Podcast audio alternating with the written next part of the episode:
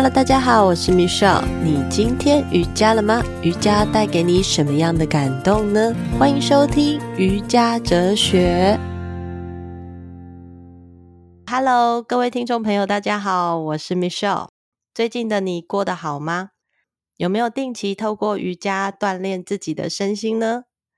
今天的节目邀请到这位来宾，是可以让我身体非常有感觉的瑜伽老师哦。一个小时的课程，我每一次都是全身湿透，然后暴汗完，做完整套瑜伽。最喜欢就是大休息的时候，身体完全放松，躺平在地板。哦，我发现我的身体由内到外，全身通体舒畅，那种感觉就非常的平静，非常的喜乐，而且我非常非常喜欢当下那个自己，所以。我要赶紧来分享今天的来宾 Victoria 小 V 老师，耶！欢迎老师跟我们的听众朋友打招呼。好，大家好，各位听众，我是呃 Victoria，呃，大家都叫我小 V，耶！我觉得真的超开心，可以邀请老师 到瑜伽哲学节目。呃，我也很开心，这算是我第一次上 Podcast，所以有点也有点小紧张。老师不用紧张，因为其实今天是想要请教老师啊，在那个瑜伽学习大概有二快二十年，然后你学习的历程真的非常丰富诶。我看到有解剖啊、机动学、哲学、嗯、神经科学，还有身心学、静心，甚至我最近看到你也在进修禅柔。嗯，对，我发现老师你学的这些都是真的是非常的专业，所以我很好奇，老师要培养一个专业的瑜伽老师，其实是很不容易的。那老师你又成为这些专业的老师的老师，你是要怎么样去融会贯通你这些学习的内容呢？因为我是一个很很乐很喜欢学习的人，所以基本上对我而言，这些我会去学习的东西，就是我感兴趣的东西。当然，所以我的一些兴趣非常的广泛。那我个人对于了解、去找到为什么这件事情是我一直学习的一个动力。所以这是为什么我对于比如说像解剖啦、生物力学啦。机动学啦，这一切的这些学习都是因为我想知道为什么，所以基本上这些的东西就是我的一些热情所在。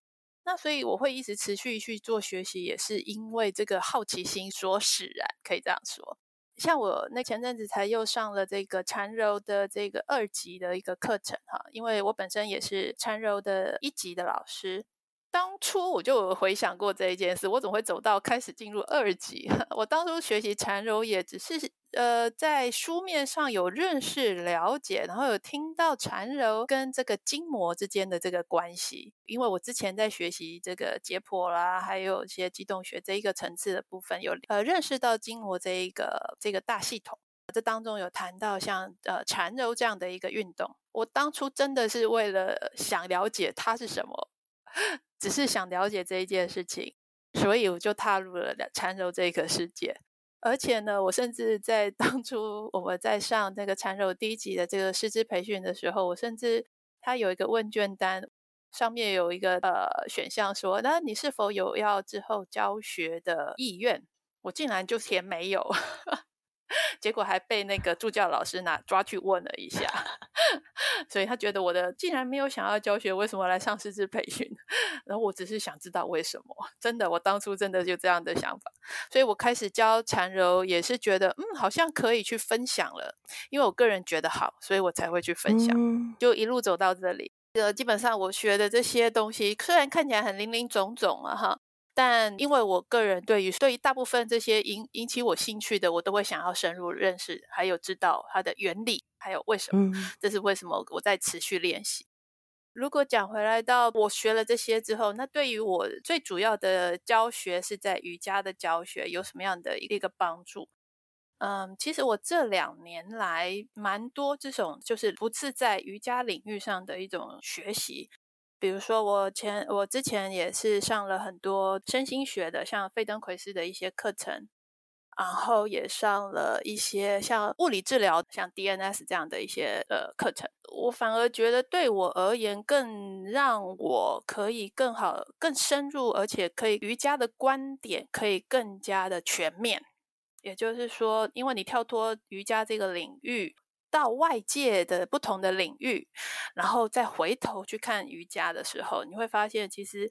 我我现在我现在可以很就可以感觉很确认的一点是我在一个对的路上。我想讲的是，因为其实瑜伽本身也有非常多不同的一些学习方法，也就像我们讲的一些流派，像有些瑜伽的流派比较重于体式上的一个练习，那有些会是在一个较属于顺位上的呃结构呃顺位的排列。我讲的是身体上的哈，然后有另外一些是比较心灵层次的。以我目前的瑜伽练习道路，我本身是呃 Anusara Anusara Yoga 的一个认证老师，而 Anusara 这套体系，它其实帮助我很多，去从外界去认识，再回头过来看这套体系，它是一个在身体层次和心理层次是一个并进的体系。我个人认为它是一个很全面的一个体系，而且。在身体层次又是一个非常科学的一个角度，这验证在我在上那些，说像物理治疗师所会上的一些课程当中去验证到，真的是在科学层次上面，在安诺萨尔有所谓的顺位系统，这一套系统非常的科学，完全可以在生物力学上面被很好的应用和解释。所以老师，你是在安努沙尔里头的学习历程，可能学到了非常多种类的关于身体一套顺位啊。但是因为你后来在 DNS 或者是附件，甚至是一些科学上面再去证实很多的学习的内容是可以有关联，而且可以很能融会贯通在一起再应用的嘛？嗯，我可以这样讲吗？没错，因为其实我要讲的是像安努萨安努萨尔的顺位原则的顺位，它它不是在讲一些很细项，比如说膝盖关节或什么，它主要讲的是以原则性的运用。所谓的原则性的运用，就是它是根据背后的原理，嗯，来去建构所谓的顺位方法。而像我我之前学习的所谓像 DNS 这一套系统，这是呃很多这个物理治疗师会去去学习的一套系统。对，呃，DNS 的意思叫叫做动态神经肌肉稳定术。哦，听起来很动态神经肌肉稳定术，肌肉稳定术。哦、对，那它其实讲到的一些原则。基本上就跟阿努萨尔的原则几乎一模一样哇，所以他在做一些动作也都是以原则性去做动作。对，所以就像阿努萨尔也提到，动作本身不重要，怎么做这个动作才是重点。也就是说，怎么完成达成这个动作才是一个重点，而不是在那个动作。如果我们在瑜伽里头讲，就是体式喽。我们不是去追究动作要做到哪个角度，或做到哪个深度，或做到哪个外形，而是在一个合理稳定的身体架构下去做到每一个人可以做的。嗯，反而重视的是你做动作的所谓的品质 （quality）。对，像 DNS 他们也是要求这一件事情，不是在你要多做多少的训练，而是在做动作的品质上面要求。这不是一个完全相通的一个理念啊！对，真的。所以我的意思就是，这是是一个非常科学的，连附件的领域的专业都是这样子的认知。那其实，在安努萨尔，为什么？这就是为什么。所以我也得到一个很很重要的验证。像在安努萨尔的练习的路程当中，我也帮自己的身体疗愈了非常多的部位，然后你就会知道这是为什么。对，我得到更多的验证。哦，所以老师，我如果要了解 Anusara 在身体的为什么，我就一定要上你的师资班喽。是，欢迎来上这样的一个师资班的课程。其实我也有参加老师，就是在周二跟周五那个常态的直播连线啊。我也觉得老师你在课程里头也加了蛮多的元素，应该是说所有元素，老师你把它融会贯通，综合在里面。老师就是那么的用心，把这些所有知识这样子融合在一起。而且我在做的时候，其实我是荧幕前面，我都能够使用老师的引导的方式，然后让我身体做到整个很深层，嗯、而且是流汗。我真的很好奇，老师这样子的一个方式线上练习的时候，是要怎么样去可以让学生感觉得到？嗯嗯嗯、呃，我觉得因为哈线上课就是一个很重要的一个所谓的。考验的一个关键，对于老师而言，哈，因为线上课并不像是一般的实体课，你没有办法去，比如说去接触到学生啊，或者是嗯，在那个现场上面，你可以更好的就是跟学生之间的这样的一个互动。嗯、所以线上课其实凭据一个很重要的一件事情，对，不是画面，而是声音。我的意思就是口令的引导。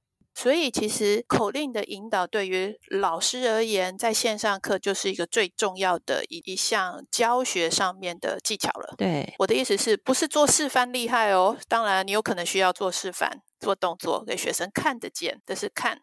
但重点在于引导上面，因为如果以我像我教学的一个方法，它是一个就是跟着流动的一个过程当中，一算是是种流动性的瑜伽练习。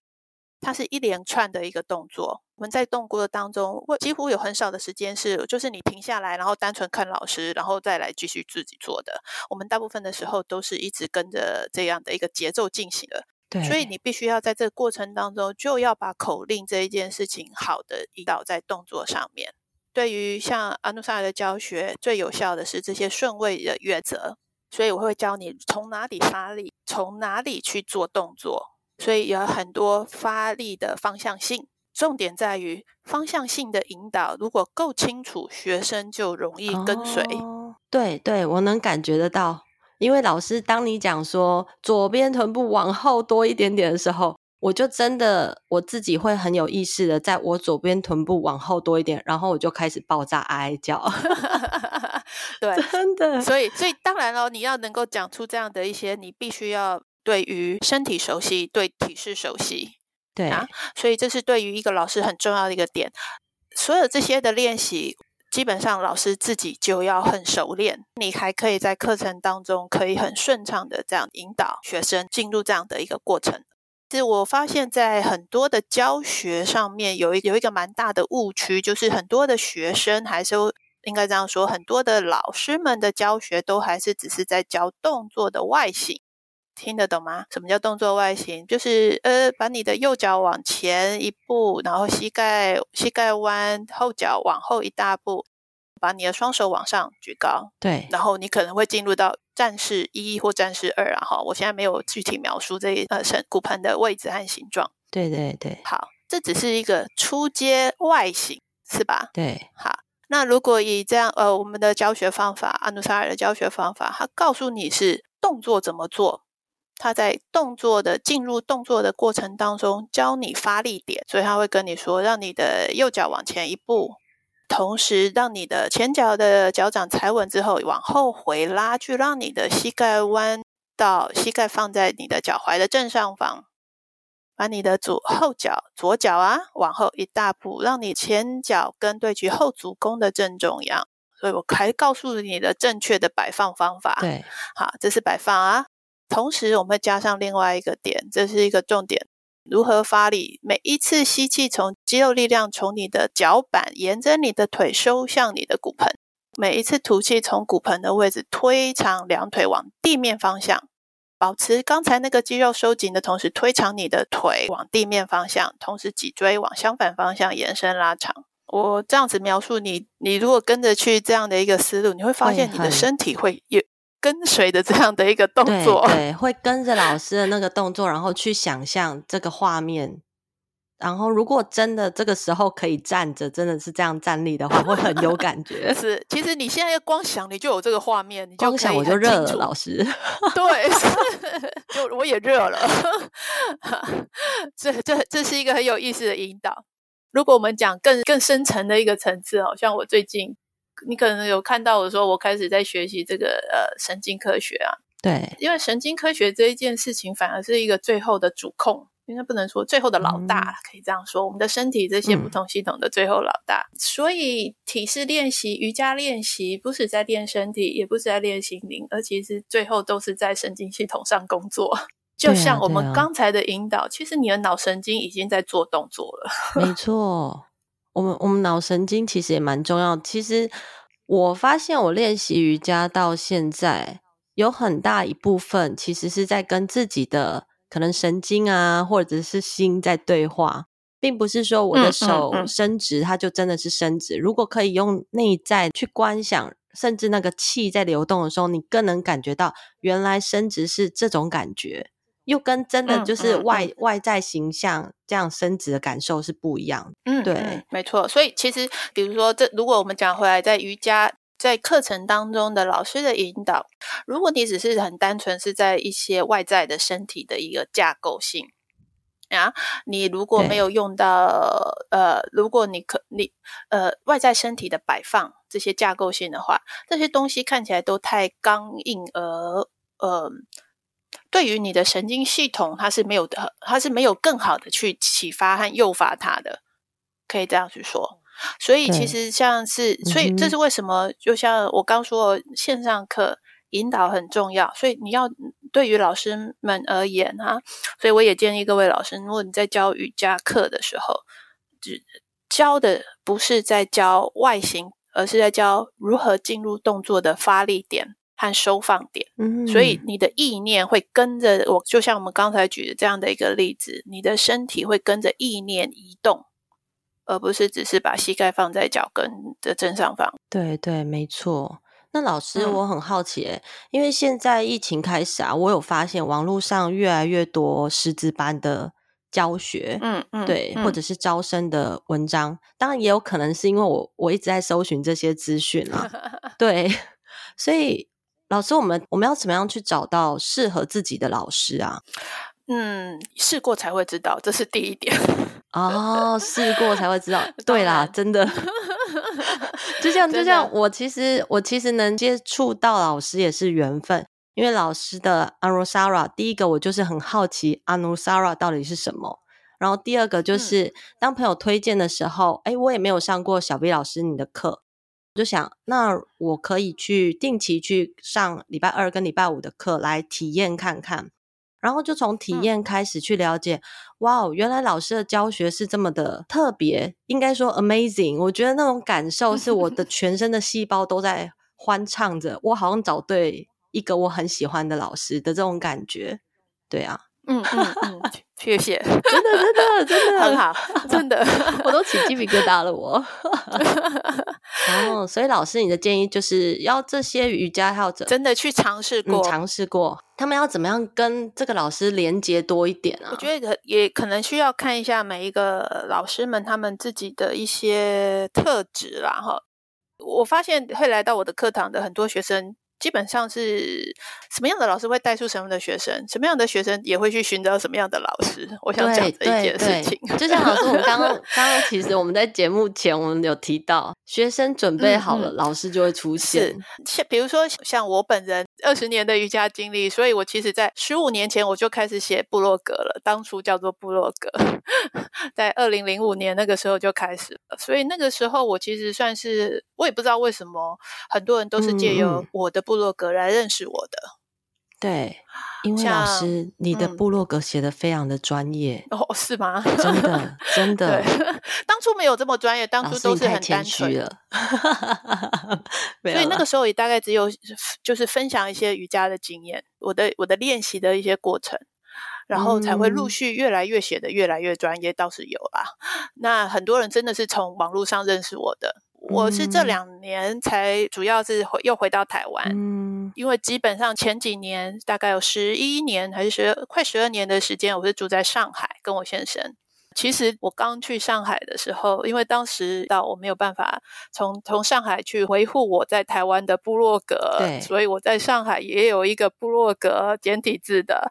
那在中国的部落格，当初好像那个时候的部落格也很少。就是讲瑜伽的一些理论啊，一些知识啊，这些的部落格不多，所以那个时候我开始写之后，也同样很多人是从部落格认识我。可能是因为我个人这样的一个属性，当初在写部落格也都，我其实不太在乎有人在看吗，或他们在想什么，我都都是照我自己的。那诶，没想到也有很多人会一直跟着看。中国很大，然后甚至很多地方的人会来找我去做合作开课，哦，所以我其实很多时候是这样子去被大家所知道或认识的。哦，所以我一定要来宣传一下老师的课啊，因为真的老师好不容易在台湾有开课诶。老师，你的瑜伽师资班是七月开始嘛？那你可不可以就是简单跟大家介绍一下你的课程呢？嗯嗯、好，那个其实我今年在那个年初的时候已经有一期年初开始，但是在差不多五月的时候我们结束了的，也是一样是师资培训的一个课程。这一期是因为呃，我知道因为疫情的关系，其实对很多人对于去上这样的实体课，跟这么多人在一起，其实是有蛮多的一些顾虑。其实我本身也有一些顾虑了，然后其实是我苦苦哀求，没有 开玩笑。对，所以我们的课程呢，这次的课程会是呃线上和实体这样子去进行。线上做师资班的课程，我在两年前已经有做过，呃，一年多前已经做过一次了。我想讲的是，线上课的练习有绝对的一个好处。我相信，因为现在目前蛮多人有线上课的经验了哈。这次的线上课不只有一些是直播课哈，也有所谓的预录的课程。所谓的预录的课程就是已经录制好了呢，那呃学生可以在有他时间允许的一个状态下去把课程呃学习完，在一个固定的一个时间。所以这其实对于每一个人，嗯、我个人其实也蛮喜欢这样的学习方法。呃，不瞒您说，我是一直有在做线上课的学习当学生的，哦、因为我个人也喜欢。我的意思是，你可以照你自己的节奏去做学习。呃，你需要暂停就暂停，你需要重新再看一次就重新看一次。你可以甚至用不同的速度去看这样的课程。所以我个人认为，如果你真的想要学习的人，一个蛮好的学习方法。嗯，那老师线上之外有实体吗？我可以实体？对，也有实体课，所以这是一个重点了。因为像那个师资培训，我个人认为我们还是需要有足够的实体课程。尤其是在做教学的这一个部分，对，我要这样讲，就是因为师资培训，对我我的课程设计上面呢，就是安努萨尔这套体系的课程上面呢，他们呃，我们是有分做所谓的系统学习这一个部分，最大一个一百小时就会是属于教学这一个部分。我的意思是说，这系统学习，我个人认为可以在就是远端啊，像在线上这种的课程。呃，我基本上认为不是一个问题，但在教学，教学需要很多的互动，所以我们会有所谓的实体课程。对，那这个实体课程就会很多次放在可以让你跟同期的这样的呃师资培训的学生们一起做这样的一个练习和训练，这是必要的。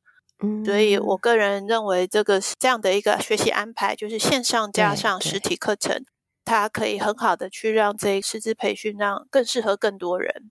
而我们的这个课程的主要直播还有实体课都是在周周末进行。如果你一般有这个平日的工作，你还是一样可以兼顾，也可以兼顾家庭。其实我相信这对于大部分的人应该是一个蛮适合的一个学习方法。嗯，老师真的分享的超棒的，好，而且我觉得就是。有线上，然后又有实体，嗯，那两个并进的时候，对于一个嗯未来要在教学上面，然后要再去应用很多元，就是不只是单纯就是在实体教学而已，连线上如何再去做分享也可以。因为像我，其实我平常都是实体课比较多，线上也是最近才开始，所以线上教学跟实体教学是非常不一样的教学的方式。这些都是一要成为一个老师，嗯、我觉得这是、嗯、都是一个必备的能力啦。嗯嗯嗯、对，现 在近近年来的这种疫情的这两年来教线上教学变成是必要的。对对对，所以必要学会的一个技能。真的真的，谢谢老师，谢谢老师今天来受邀访谈，跟我们分享了许多就是关于瑜伽持续学习的一个方法。的经验的内容，然后如何去用我们自己的练习步调跟节奏，去找到一个可以让自己的瑜伽练习的品质提升，甚至可以延伸到我们日常的一些行为，可以让我们获得身心的方式。所以，真的谢谢小 V 老师跟我们分享。没事，呼吁大家一下，老师即将在七月开始的这个 RYT 两百小时，它是双认证的师资课程，真的是让我期待非常的久。所以有兴趣报名的同学，那我们就一起当同学吧。详细的报名我会放在节目的资讯栏中。那么也谢谢你收听节目到这边。如果你喜欢我的节目，邀请你订阅瑜伽哲学节目频道哦。就再一次谢谢小 V 老师，谢谢 Michelle，谢谢大家，拜拜，Namaste，Namaste，拜拜，瑜伽课见喽，拜拜。